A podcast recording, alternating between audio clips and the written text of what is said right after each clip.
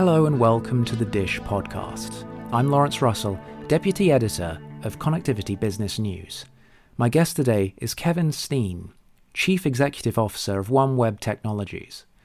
We want to remind our listeners about the upcoming Connectivity Next Summit 2023, presented by Connectivity Business News. The virtual event is scheduled to go live November 13 to 14 and will focus on trends and opportunities in the satellite and telecom connectivity sector. The summit will provide insight into the latest developments and trends that are changing how connectivity professionals create strategic plans for SATCOM development, deployment, and commercialization. The event is entirely free and participants can register at connectivitybusiness.com slash connectivitynextsummit 2023.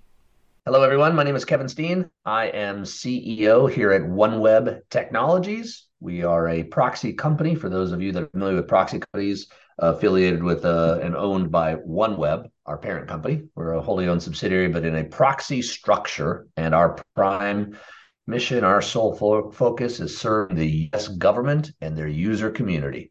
Wonderful. So, so Kevin, what's your understanding of the contemporary and future needs of the DoD and allied NATO procurers? Yeah, so I'll answer that in the context of SATCOM, obviously. So, SATCOM has always been, but it increasingly is becoming more and more important to, uh, to the DoD and NATO partners relative to the national security interests. It is becoming a much more strategic part of their national security strategy. So the uh, procurement of bandwidth is uh, rising, increasing. You can see from the market forecasts, and they're leveraging commercial satcoms more and more and more versus launching their own proprietary satellites. So the uh, satcom, in as we said, in the domain battle space, is becoming increasingly more and more important and you can probably envision that as you see the tensions around the world and what's happening how how they might leverage satellite communications as part of their national security plan. Sure. um, uh, oneweb is involved in the space BACN standardization program with darpa. What made you the clear choice for that? How will your work stand out there next to your competitors? So that that's a great question. Um, so uh, space BACN was is sponsored by an agency called darpa or the research and development end of the US DoD, if you will. They're trying to bring advanced technologies to bear for the US DoD. And what they seek relative to uh, to Space BACN is they seek a multi-layer capability, meaning it's not just GEO, not just MEO, not just LEO. So they're looking for LEO solutions to see to inject into their multi-layer strategy. And within LEO, they're looking for multi-layer within LEO itself. So when you think of of OWT, right, OneWeb Technologies, we're at 1,200 kilometers. Our competitors are at lower um, uh, orbital shells, if you will. So they want that mix of even different orbital shells to give them resiliency uh, if the if the uh, there's an attack of any kind or a, um, an, an event. Um, and they're also seeking a multi-vendor approach, they're not just going to shove all their eggs in one basket with one partner, right? So some of our competitors also are on the on the Space BACN program as they should be. So looking for multi-shell and multi-vendor approach.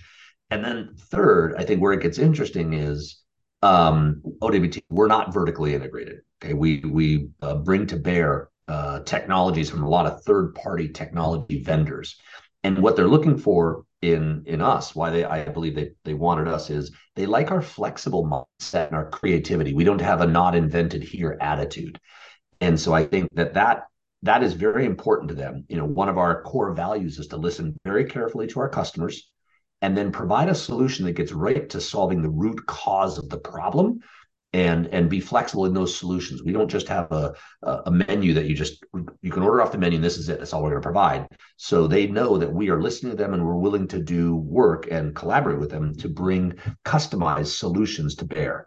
Um, number the next one i put up there is uh, our mission owt One oneweb technologies we serve the us military right? So we are in full support of their missions. And our staff, the majority of our staff comes from the armed services. We have a lot of retired personnel. A lot of them had clearances. They were all active duty. So they understand that our staff is fully invested, our employees are fully invested in supporting the end users. We have a passion to bring solutions to market to help their brethren who are still in the armed services. That's a, a unique uh, aspect I think about uh, OneWeb Technologies. Um, and then I think that they they know that the investments we're making in LEO technologies right now will continue to benefit defense and our service members not only today but in the future. We're here for the long haul in defense, right? That's the only thing we do is is defense oriented solutions.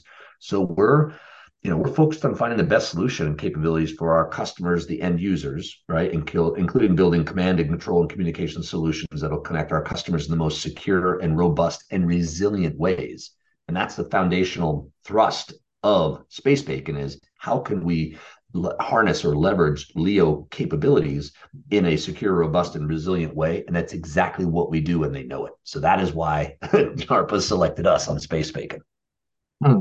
It's a it's a challenging uh, uh, technical um, undertaking. Um, on the topic of uh, standardization, how do you see the dilemma of designing technology with proprietary limitations against enabling integration with the technologies of your market rivals? Yeah, yeah, and I, so that's a hot topic, right? Do you standardize or do you not? We believe, right, at OneWeb Technologies, standardization is going to help drive scale and adoption of, of LEO capabilities and actually SATCOMs in general. It'll bring to bear much more robust and capable and resilient solutions to the US government versus homegrown proprietary solutions. Yes, you need the ecosystem on board. Yes, everybody wants differentiation, but I think the way that those technologies come together much more powerfully is when you have a standards based approach right? So think about hybrid networks. Not only is it going to be multi-orbit, LEO, MEO, GEO, but there'll be integration with terrestrial networks, whether it's wireless or it's terrestrial fiber, who knows? It doesn't matter. Those standards are going to allow the interoperability of our technologies, and it will drive a much bigger adoption. So if you are standards based, you'll get farther out there in your deployment, if you will, versus staying niche and having a smaller install base or a smaller set of communities that can use it. So I, am a big proponent of standards. I think when you do that, it gives our end customer then more choices. We bring standards based technologies to bear.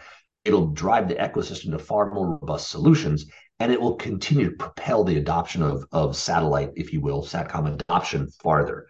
I think proprietary technologies limit what you can bring to the US government as a solution. You would therefore be limited to your team, what they can develop all by themselves. Standards gives you a much more broader access to a broader ecosystem of technologies that you can you can integrate. And so I'm a I'm a big proponent of it.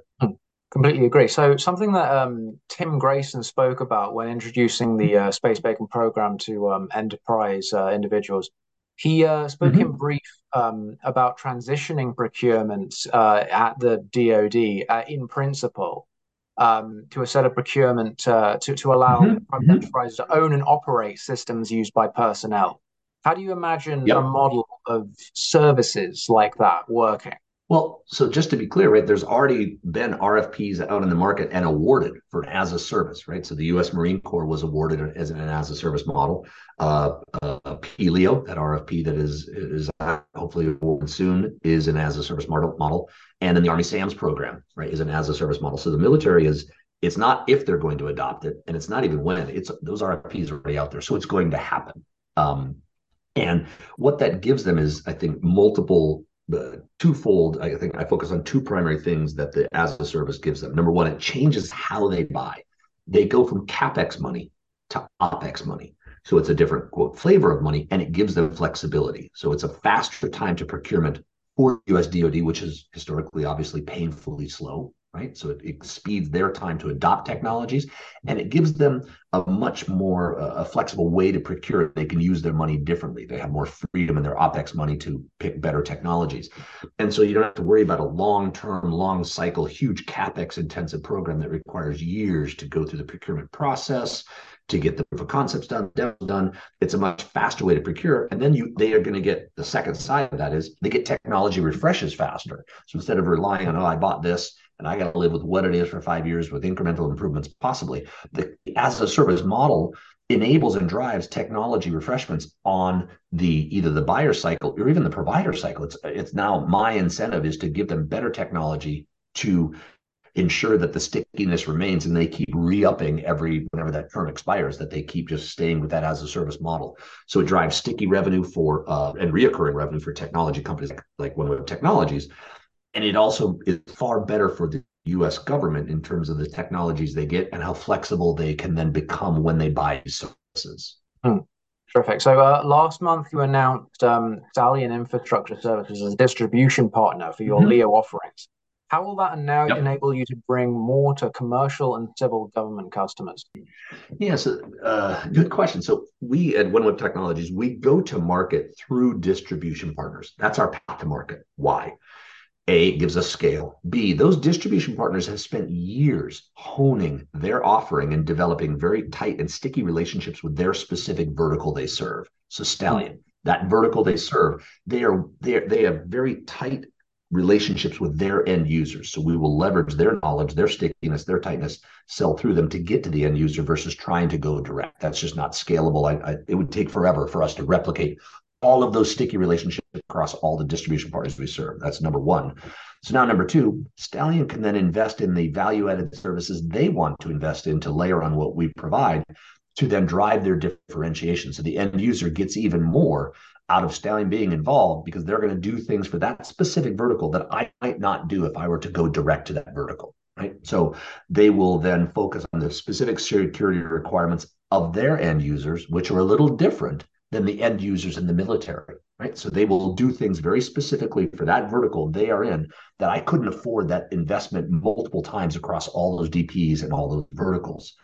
Um, so the, those customers then, because that's more of a commercial style, or commercial market are going to get the things that a commercial market values and, and will drive value into their end users, right? So Stallion's customers are more for-profit customers versus a military distribution partner that has you know, military end users that are uh, executing a mission. So those are very different models. So Stallion will focus on the profitability that they deliver and increasing the profitability of their end customer. So uh, distribution partners give us that strength in tight relationships with the end user that it would take us way too long and be way too costly to, to develop ourselves.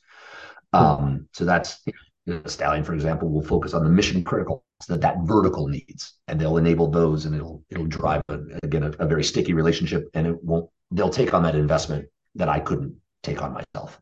So, so we talked about um, service models. Now, um, talking about mm. the using of uh, commercial networks in uh, mission critical yep. settings. Um, the, one of the concerns here is security over commercial networks. How yep. does OneWeb Technologies guarantee assurance at a design level?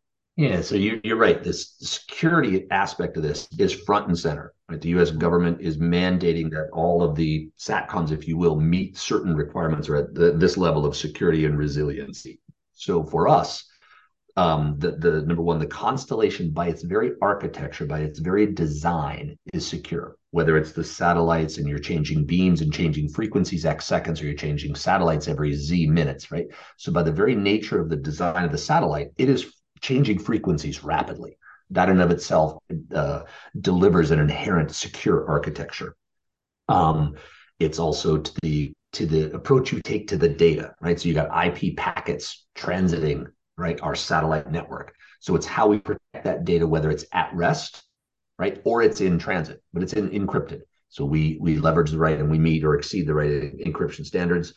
Um, and then our flexibility in providing other transport mechanisms and capabilities that are requested by the U.S. government, right? So I, that ties back to the first question you asked, right? It's SATCOMs, and and why they picked us in question two for uh, for Space BACN is they love our flexibility as they think of new ways to protect their data or they come across a new problem. They love the fact that we will come come to the table and solve it with them.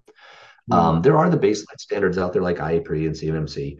We meet or exceed those, right? So we make sure we we meet or exceed the bars that are already set by the government. We have the flexibility and the capability to adapt to new requirements as they come along.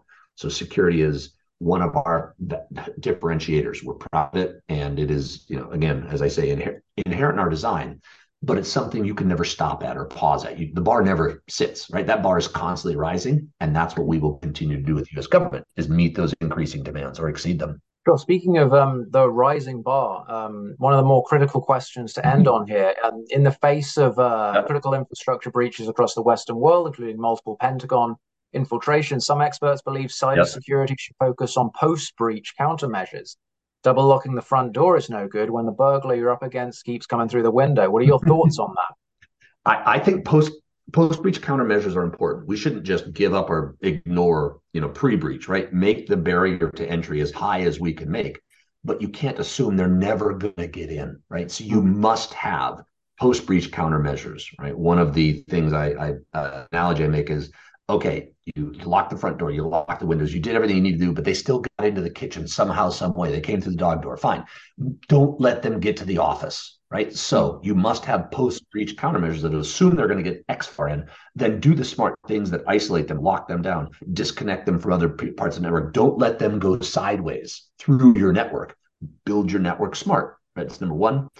And then um, I believe in a zero trust architecture. As as people access systems and they want to move to another system, make sure they must re-authenticate. Just because they got in the front door, then don't leave all the other doors of your house open. Right? Make them use a key to go from room to room with multi-factor authentication and other methodologies.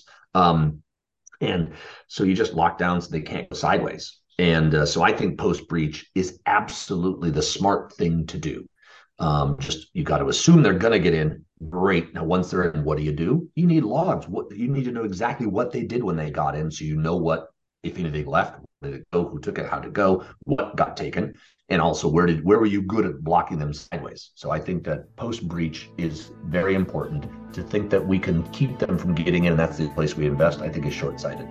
Terrific answer, Kevin Steen, uh, Chief Executive of OneWeb Technologies. Thank you very much for your time today. Thanks, Lawrence.